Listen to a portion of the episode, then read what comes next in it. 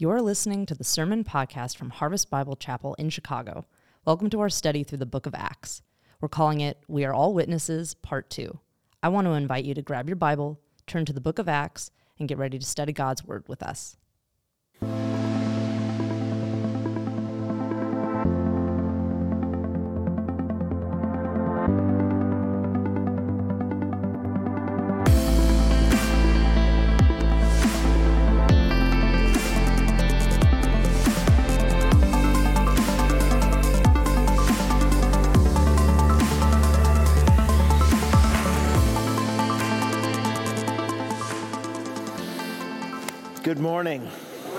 It is great to see you. God bless you guys here in Elgin. It's awesome.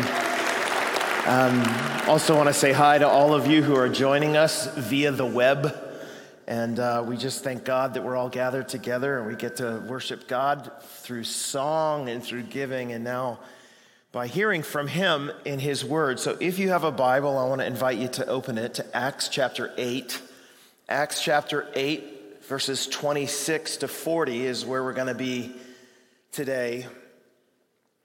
Uh, I came to faith in Christ in uh, two stages in some ways.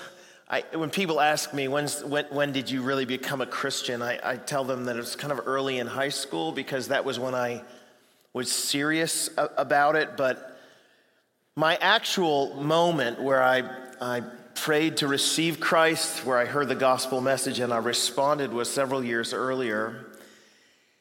Um, I grew up in a, in a nominal Christian home. I've said that before to you. A nominal Christian means that we were part of a Presbyterian church, the Presbyterian Church USA. It's not because we were Presbyterian, it was just the one that was nearby. Um, I don't remember hearing the gospel proclaimed in that church. I don't know. If it was, maybe it was, I just wasn't listening.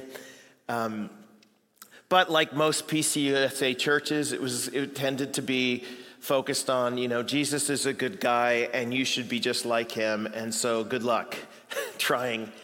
I found church to be really horrible, to be honest. It reminded me of itchy sweaters and really watered down juice. Uh, I, I, I, I, loved the cookies after the service, but I just wanted to leave so I could go home and watch the Seahawks lose. Um, I remember, though, that my sister, my older sister, uh, she got involved with a, a, group of people who were from a different kind of church. It was more kind of an evangelical church. There was a difference that happened in her life, and uh, she started to attend this youth ministry, and um, one thing led to another, and she ended up working at a camp. In fact, the way she got at the camp was that there was some animal nearby the camp, and she felt really bad for the animal, and so she picked the animal up because it was injured or something. She took it to the main office of this Christian camp and said, I found this animal. And then they started talking to her about becoming a counselor, which was funny. Um, but she said, yeah, that would be fantastic because you know, she was kind of new to the faith. And so she got involved in this camp. Um, meanwhile, I, I was uh, heavily influenced by our neighbors. Just, just down the street was this very vibrant Christian family, the Stampers, who were some of the dearest people that I knew. They took me to their church from time to time, which was way better than, than my church. Um, they would invite me to come with them frequently. And so I, I, started to change my mind a little bit about church. And I realized that maybe it was just my, just my church. Eventually, my mom uh, was thinking maybe it would be a good idea for my son to go to this Christian camp that my, that my sister was a counselor at. And so I did. She just wanted to get rid of me and my other sister for a week. So she pushed us to the camp. And I remember it was during that, during that week when I was in, I don't know, fifth, sixth grade. It was during that week that I had really heard the gospel for the first time. I remember the end of the week. They, you know, they have that Friday night. Next day, your parents are going to pick you up, and it's a quiet evening and stuff. And we, we had a place called The Forum. It was inside. And I remember the shag green carpet and the tiered seats. And I was sitting in those seats. And uh, the guy in the front, who I'd never heard before, he, he doesn't know who I am.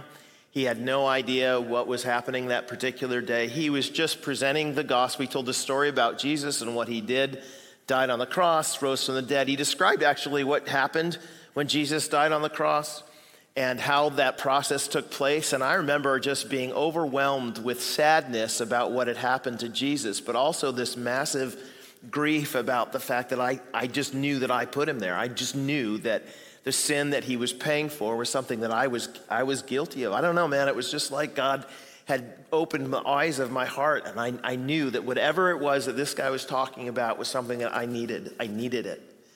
So at the end, when he invited people to pray to receive Christ, he said, You know, of course, with all the eyes closed and heads bowed, which nobody did. You know, all the kids are like looking through their fingers, but I want to know, you know, is there anybody here who wants to receive Christ? My hand shot right up. My friend who was next to me grabbed my arm and said, Stop it. And he started pulling my arm down. But I didn't want to stop it. I wanted to, I wanted to trust, I wanted to trust Jesus. I've looked back on a lot of that.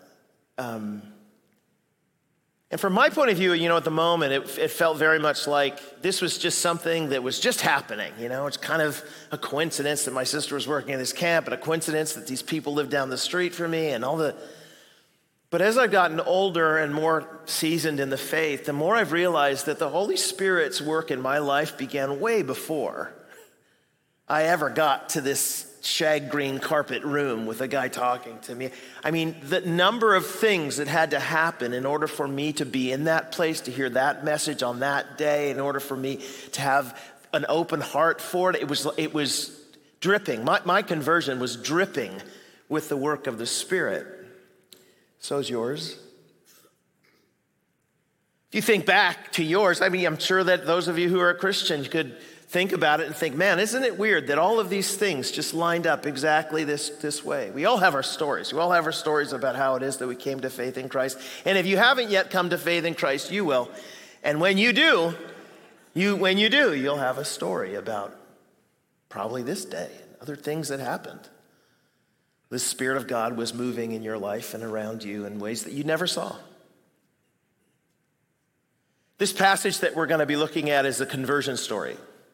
It's a story about, it's actually a story about the Holy Spirit and how the Holy Spirit moves really clearly in the life of a guy named Philip to move him to a place where he can preach the gospel to a man who is from far, far away. And just like every conversion story, it's exciting. At the end of it, you're kind of left with this like motivation and joy and the gospel and what happens. But what I want to do in the next few minutes is I want to tell you this story. And then I want to give you four reflections or four uh, expectations that you and I ought to have about the Holy Spirit when we engage in mission. Uh, missions. Like when we go out into the world and we share the gospel, what is going on with the Holy Spirit in the world? What can we expect the Holy Spirit to have done or be doing when we engage in God's mission? How is He preparing the way? How is He turning hearts? What is He doing in all of those, all of those ways? So look, uh, Acts 8, 26 to 40. Let me tell the story first. Here's what it sounds like. Now, an angel of the Lord said to Philip, Rise and go toward the south to the road that goes down from Jerusalem to Gaza. Uh, little get you up to speed about what's happening here. Philip was one of those guys who, in Acts 6, uh, started uh, serving the tables of the widows because the apostles didn't want to do, to do it. If you remember when we studied that, he, he was one of the, he's a servant of the Lord. He's full of the Spirit and of faith. His buddy Stephen, who also served tables, ended up preaching a big sermon that got Stephen killed. That sermon ended up lighting up a, uh, lighting up a massive persecution that took place in Jerusalem. And so that persecution scattered all the other disciples all over the place. Philip ends up going to Samaria. Samaria, as I said, in previous sermons was not a place that Jewish people spent much time because they viewed the Samaritan people as really, really rotten and horrible. There was a racist thing going on there, cultural thing going on there, but Philip, he scattered to Samaria, just north of where he was. And when he gets there, he starts to proclaim the gospel to these people. And what, lo and behold, he finds that they start responding in faith. Guys, not just responding in faith, like demons are being cast out, People are getting healed. People who've been sick for years and years are getting healed. Moms and dads are crying in joy because of their child who was sick for so long and now they're well. I mean, as a pastor, these are the moments that you wait for, right? I mean, ministry's hard. You slog through it, and then there are these moments where we say God showed up. And look, we know God's always been there, but you know what I mean? Like palpably, He's there, and God's come upon them, and the Spirit is there, and yes, and that's what Philip is experiencing right, right now. Right now. And then while he's rejoicing, saying, Oh, I want to stay here and enjoy the scene, an angel of the Lord said to Philip, Okay, uh, it's time to go. I need you to go toward the south to the road that goes down from Jerusalem to Gaza. See, Philip, it's a desert place. Wait a minute. You want me to go for the moment of the greatest fruitfulness in ministry that I've ever had to a road where nobody travels in a desert without any explanation of what's going to happen there? And the Lord's like, Yes, that's exactly what I want you to do. All right. Uh, if, if this were me right here, I would be like, why, when, how?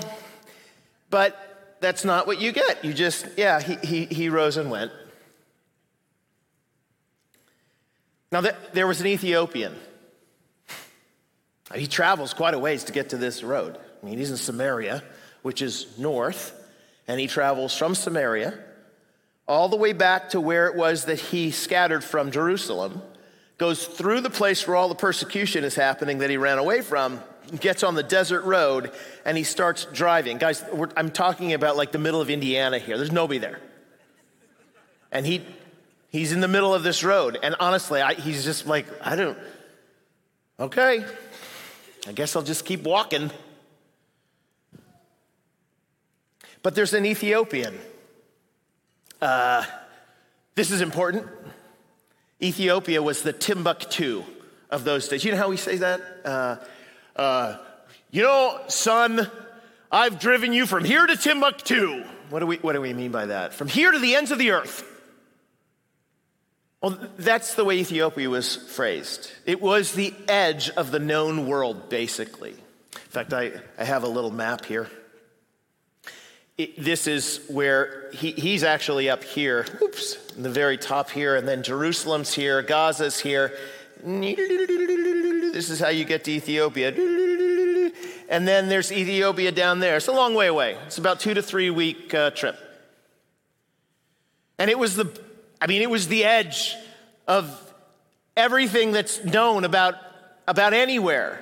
When I lived in New Zealand, people used to say that it, it's not the edge of the world, but uh, we can see it from there. Yeah, it's, it's just so far, so far away. It's Timbuktu. And so when he meets an Ethiopian, there was sort of among uh, Roman people this belief that Ethiopians were kind of the most exotic people around. You know, they had the dark black skin and they from this far off land, and the people who could afford to come to the Roman world from Ethiopia were usually really wealthy, and so well. So they were like, ooh, this magic place down called Ethiopia, where when people come from it, they're dressed in this magic garb. And wow, Ethiopia, that's who he meets. A guy like that. Not just any guy, though. He was a eunuch. I'll talk about that in a second. A court official of, of Candace. Now, Candace is not the name of uh, Phineas and Ferb's ma, sister. Candace is the name of uh, the queen. And by name, I mean, you know how we say Caesar Augustus, Caesar Tiberius, Caesar, it's the title. Candace is the title of the queen. President Biden, President Trump, President Bush, President Clinton. It's the title. So he was a court official of the Candace, of, of the queen. She was the queen of the Ethiopians, and, and he was in charge of all her treasure. He's the finance minister, which um, probably means he's got a little bit of dosh. He's got a little bit of money. We know that too, of course, because he's seated in his chariot. Now, not everybody had a chariot, and not everybody is seated in a chariot reading a scroll and uh, you know, somebody else driving them. He's a very important man. He's a very important man. He's traveled for two, two, three weeks to get to this location. He's actually gone to Jerusalem. He, he comes to Jerusalem and, and he came there to worship and he was returning. This is probably important thing. I mean, the guy has traveled, like I said, two to three weeks, spent all of his own money to get up to Jerusalem, and he's worshiping. He's probably not a Jew, but what he is is, is a worshiper of God, Yahweh.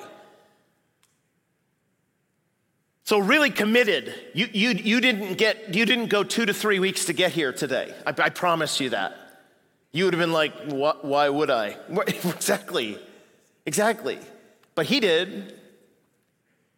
He traveled that far to go and to worship there, but his experience with worship was different than most others. And the reason for that is because he was he was a eunuch. Well, a, a eunuch is somebody who has been castrated. Uh, if, you, if you served a female uh, higher up, if you, if, you, if you served a queen or a princess, or you were involved in any kind of service to a woman in the kingdom who, uh, whose dad or brother or whoever else didn't want any sexual relations with, your job was to get castrated. You had to be a eunuch. And so he's serving with uh, the queen. And so, kind of a rule that you have to get castrated so there's no hanky panky going on there. The downside to that is that if you're a worshiper of Yahweh and you're castrated, if you're a eunuch, it means that you can, you can go to the temple, but you cannot join in the assembly of the people there. You are, Deuteronomy 23 1, you are separated from full inclusion into the community of faith. The law says you're broken, unclean, so you need to stay at a distance. So this guy's traveled all the way up, two to three weeks, gone to the temple, been reminded in this moment of his distance from the one true God. He wants to worship the one true God, but he can't be included completely into that community. While he's there, he buys a, a, a, a scroll of Isaiah He's returning home, he's reading Isaiah, and that's important, guys. because um, Isaiah is the one book in the Bible that provides hope for a eunuch. You're not allowed to be in the community of faith, but Isaiah foretold a time when actually the eunuch would receive joy. Here's what it says in Isaiah 56, verse 3. Let not the foreigner who has joined himself to the Lord say, The Lord will surely separate me from his people. And let not the eunuch say, Behold, I'm, I'm a dry tree. For thus says the Lord to, to the eunuchs who keep my Sabbaths, who choose the things that please me, and hold fast my covenant, I will give my house and within my walls a monument and a name better than sons and daughter. You can't have sons and daughters. That's the problem with being a eunuch. Your name will not last beyond your generation. It dies with you. In a society where family was everything and one's name and, and standing before God and in the land in perpetuity was so, so important. The eunuch was like the worst person, the worst situation you could be in. But there's a time, he says, coming when, when you'll have a better name than sons and daughters, better name than what it is that your kids could give you in the days ahead. I will give them, I will give the eunuchs an everlasting name that shall not be, don't you love the Bible, cut off.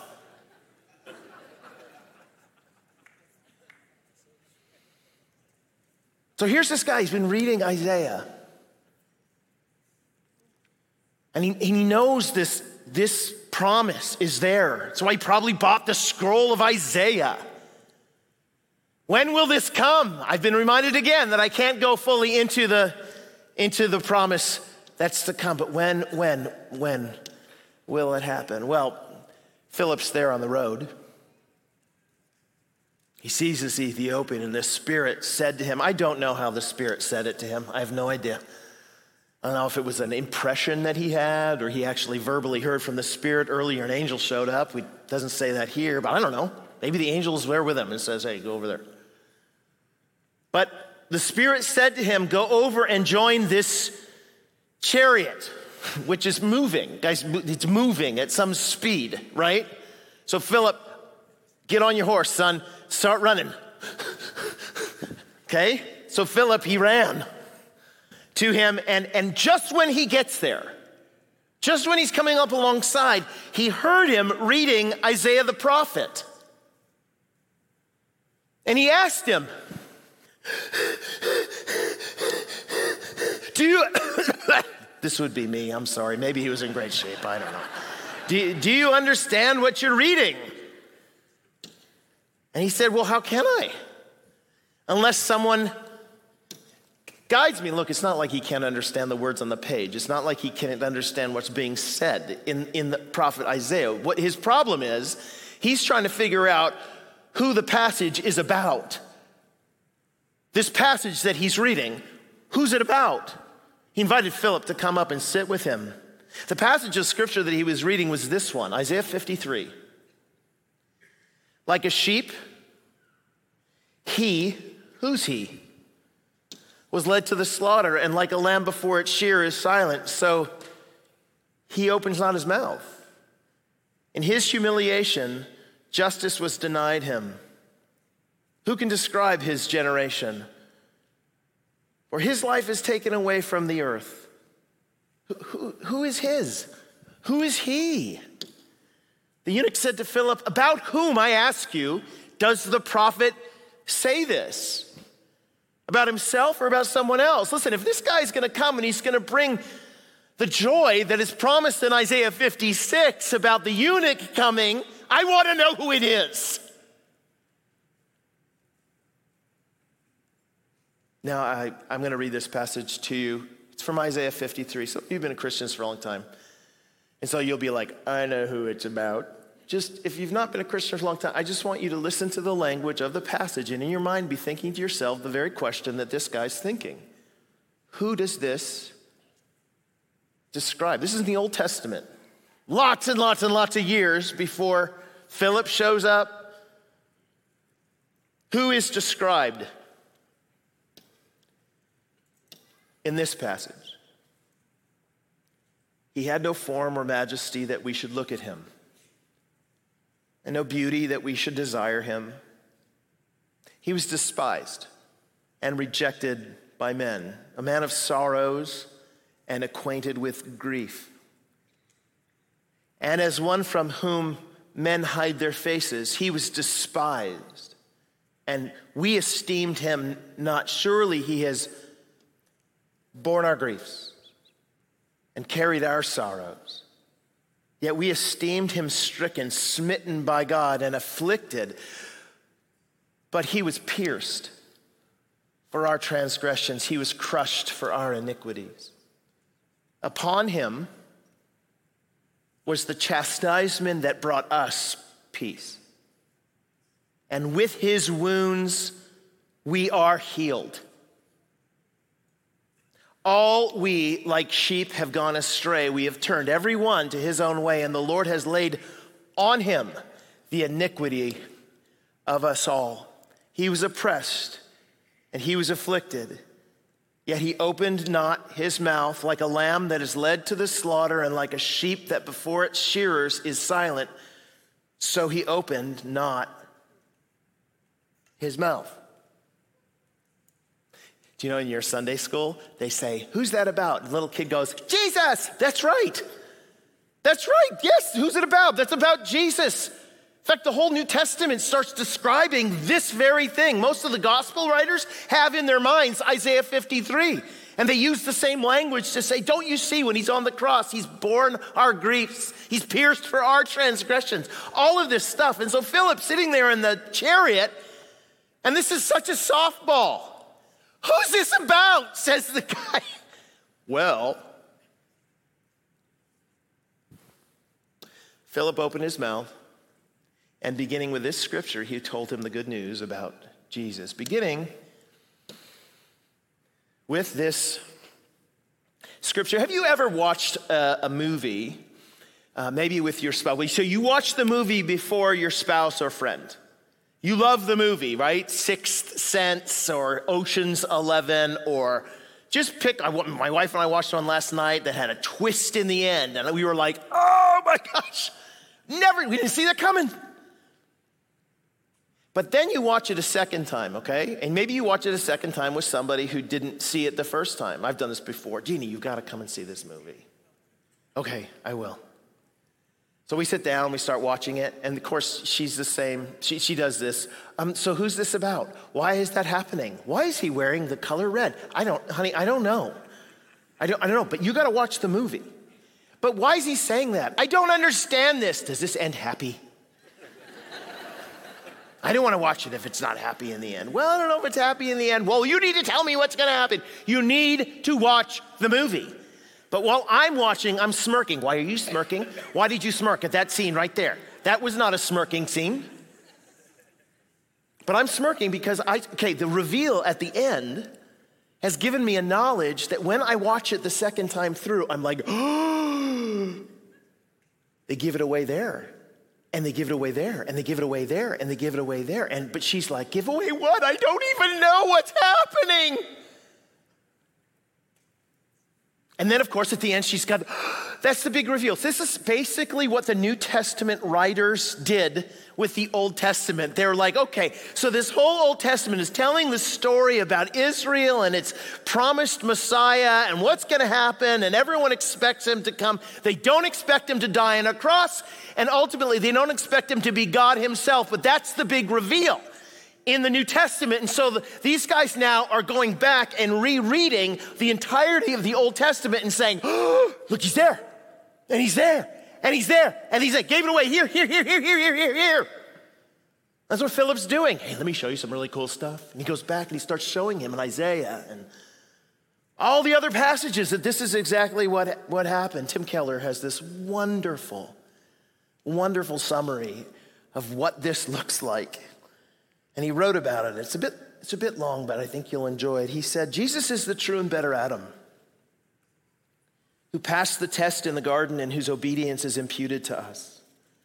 Jesus is the true and better Abel who, though innocently slain, has blood now that cries out, not for our condemnation, but for acquittal. Jesus is the true and better Abraham who answered the call of God to leave all the comfortable and familiar and go out into the void, not knowing whither he went to create a new people of God. Jesus is the true and better Isaac, who was not just offered up by his father on the mount, but was truly sacrificed for us. And when God said to Abraham, Now I know you love me because you didn't withhold your son, your only son, whom you love from me. Now we can look at God taking his son up on the mountain and sacrificing him and say, Now we know that you love us because you didn't withhold your son, your only son, whom you love from us. Jesus is the true and better Jacob who wrestled and took the blow of justice we deserve. So we, like Jacob, only receive the wounds of grace to wake us up and discipline us. Jesus is the true and better Joseph who, at the right hand of the king, forgives those who betrayed him and sold him and uses his new power to save them. Jesus is the true and better Moses who stands in the gap between the people and the Lord and who mediates a new covenant. He's, he's the true and better rock of Moses who struck with the rod of God's justice now gives us water in the desert. Jesus is the true and better Job, the truly innocent sufferer who then intercedes for and saves his stupid friends. Jesus is the true and better David, whose victory becomes his people's victory, though they never lifted a stone to accomplish it themselves.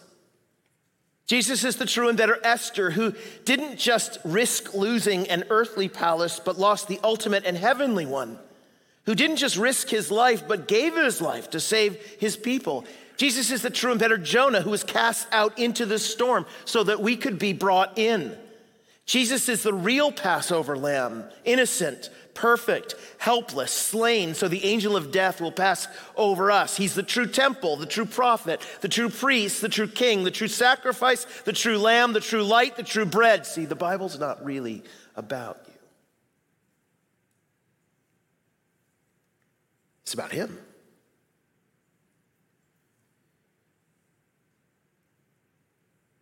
And that's where Philip ends. And when he does end, when he does end, here's what happens. As they were going along the road, they came to some water on the desert road. There just happens to be water here when he finishes this thing. Oh my goodness, what a coincidence. And the eunuch said, Hey, here's water. What? Look at that word. What prevents me from being baptized? This guy's whole life has been being prevented from full inclusion into God's family. And so he asked, and I don't know how he asked it. Hey, is there anything that's going to actually prevent me? Because this sounds too good to be true. And I don't want to get to the edge of this thing and then actually have you push back, because that's all I've ever experienced. Can I, a eunuch, be part of this? What prevents me from being baptized? He stopped the chariot. And they both went down into the water, Philip and the eunuch, and they baptized him. No, there's nothing stopping you. There's nothing preventing it. When they came up out of the water, the Spirit of the Lord carried Philip away. Okay, I don't know, man. Like, I don't know. Like, okay, it's possible that this is just a summary of saying, yeah, the Spirit just sort of, you know, he comes out of the water and Philip's like, oh, it's time to go. I gotta go. So he climbs up, dries himself off, starts walking back on the desert road. There are some people who are like, clearly that's the only way this could happen. But the problem is the language of being carried away is very similar to the language about Elijah in the Old Testament, who when, when was carried away was like, here, now there. Transmogrified. Boom, boom. It's not a word, I know. Calvin and Hobbes. The eunuch saw him no more. He just came up. Oh, where's the guy baptizing me? Oh, well. He went on his way rejoicing, but Philip found himself at Azotus. Philip's like, came up out of the water. Whoa, I'm in Azotus. He passed through and he preached the gospel to all the towns until he came to Caesarea. It's a conversion story. What a conversion story. What a conversion story. So, look, let me give you four kind of applications, four expectations that you and I can have from what do we learn about the mission of God and the Holy Spirit's work and all of these things. Something that we can, you know, take home with us and understand how God's working in the world. Number one, uh, you're going to need to expect to go before you know. I, I will say that generally about your Christian life, that you're going to have to expect to go before you know. But specifically, when it comes to the mission of God, I'm just going to tell you that He's not going to lay out all the details. It might actually look like the Lord is calling you to something that makes no sense. Isn't that what Philip's doing? He's having a great time with the Samaritans. Everything's going really well. And the Spirit of the Lord comes up, and an angel says, Hey, I need you to go to the desert road. And like I said, if it were me, I'd be like, why? Do you know there's no one on the desert road, right? That's why it's called Desert Road. Where will I stay? How long will I be there? What am I looking for? he gets none of that. He just gets go to the desert route. I went on a mission trip years ago, led a mission trip to Fiji with some different folks. And there's some people who go on a mission trip, and the first thing that they, they're like, man, I'm just into this, really excited. We're just going to go, and whatever happens is great, and the Lord is going to take care of us, and all of that stuff. And then there's, and then there's the others, you know, the ones who you don't want on your trip because all they do is stand by you the whole time and are like, so what time is lunch? And when are we going to be doing this? Can you give us the shape of the day? In fact, like four weeks beforehand, can you give us the shape of the trip? What are we doing on Tuesday afternoon at three? Because I was thinking about maybe FaceTiming my friend. Like, I don't know. I don't know. What do you mean you don't know? Have you not planned this down to the very last detail? No, I haven't. Well, that's not very responsible, isn't it? Here's the thing I don't believe that the Lord gives us a whole lot more than the next thing. When we're engaged in God's mission, we are on a need to know basis.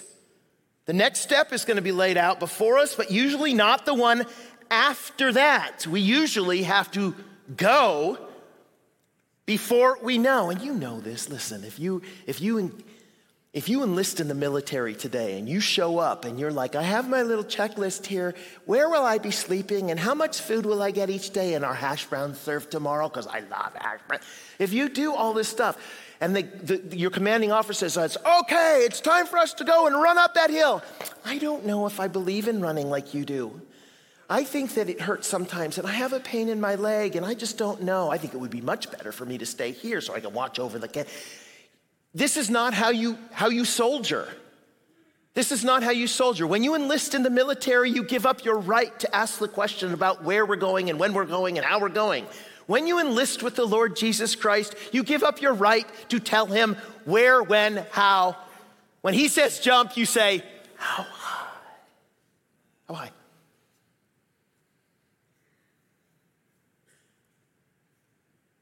Helen Roseveare, uh, missionary in the Congo for years and years and years. So, dirt roads in the Congo. She said the only way that you could drive at night along these dirt roads is they put these cat's eyes on sticks, you know. And she said it's really interesting when you're driving back for you know a couple hours in the middle of the night. The way that you get back to your place is that you have to look at the cat's eye, and you drive directly at the cat's eye. And then they have another cat's eye. As soon as you're like a seconds before you hit this cat's eye, oh, there's the other one. Woo! And then before you get to that one, woo! And before you get to that one, woo! You, you, you go from cat's eye to cat's eye to cat's eye. When she talks about this, she said, You know, my experience in ministry and in life has basically been this that the Lord will give me the next thing, the thing in front of me right now. And then before I get to the culmination of it, before, right at the right time, in just the right moment, he will reveal the next one. And that life with Jesus is basically an activity of trusting for the revelation of the next cat's eye and a willingness to go before I know. So many of us are so frustrated because we're expecting from God more information that He is willing and wants to give you. Just do the thing in front of you. He'll let you know when the next thing is to come. Expect to know before you go. Second, expect the Spirit to get there early. Like the Holy Spirit is working in all of these places before you get there. This, it, look, this whole passage is dripping with the Spirit of God. You saw it as we went through. I will summarize again in case you fell asleep uh, the angel says to go to the desert road.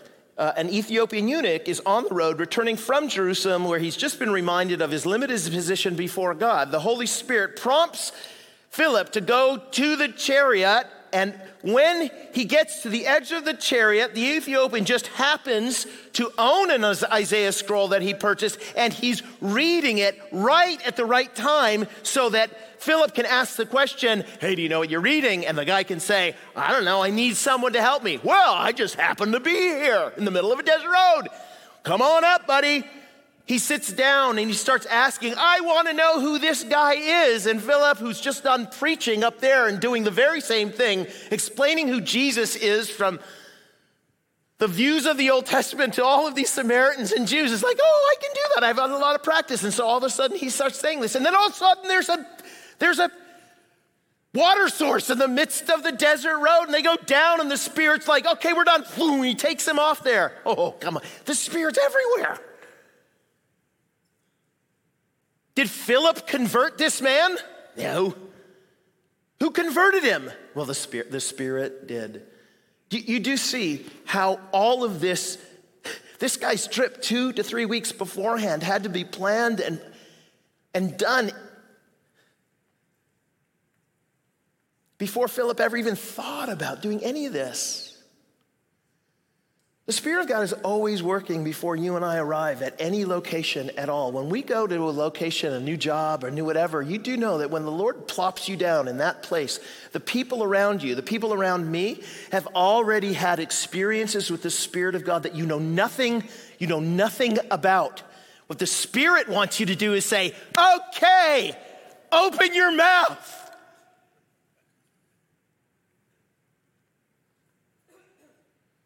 Uh, the Apostle Paul, when he's in Corinth, this is a great, great passage. When he's in Corinth in Acts 16, this is what happens. Silas and Timothy arrived from Macedonia, and Paul was occupied with the word. He was testifying to the Jews that the Christ was Jesus. And when they opposed him and reviled him, he is being reviled and opposed. Lots of pushback from the, the Jewish community. Shook out his garments and said to them, Your blood's on your own heads. I'm innocent. From now on, I'm going to go to the Gentiles. And he left there and went to the house of a man named Titius Justus, who was a worshiper of God, just like the Ethiopian.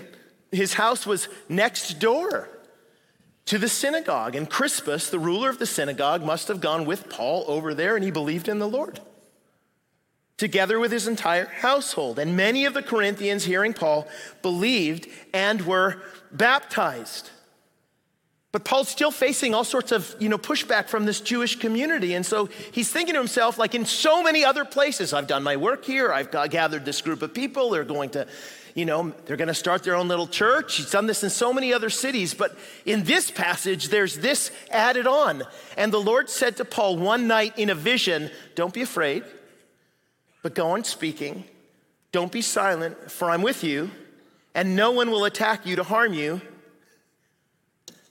For I have many in this city who are my people. He stayed there a year and six months teaching the word of God among them. Did he have a bunch of people who were his? I mean, what we counted them? There's Crispus, there's Titius Justus, a bunch of other people, their families, a few other people. Who is that who he's talking about? No. The Lord is coming to him and saying, Hey, Paul, I've been going ahead of you and I've prepared the hearts of all these other people out here.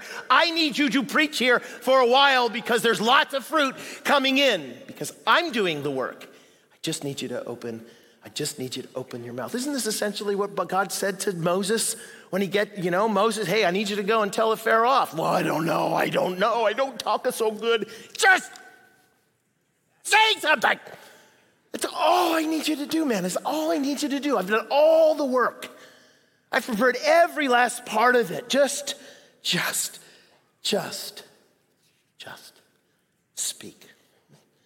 Holy Spirit's going to get there early. He always does. And because he gets there early, third one, you can start where people are, not where you think they ought to be.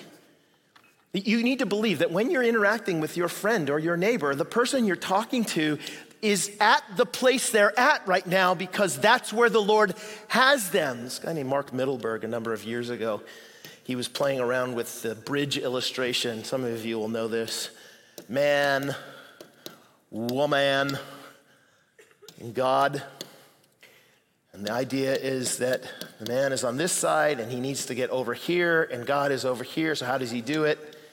He does it by the cross of Jesus Christ, and he bridges the gap so the man can be welcomed into heaven with God. It's a great way to present the gospel to people. Very simple, very easy to straightforward. The problem, Mark Mittelberg pointed out, he says, all of it, this assumes that this guy is standing on the edge, waiting, just wanting desperately to be over with God. Do you know a lot of people like that? I don't. You know what I know a lot of? I know a lot of people who are over here who don't even know there's a cliff over here or a cross or a God. They have a barrier in their mind saying, Don't Christians hate homosexuals?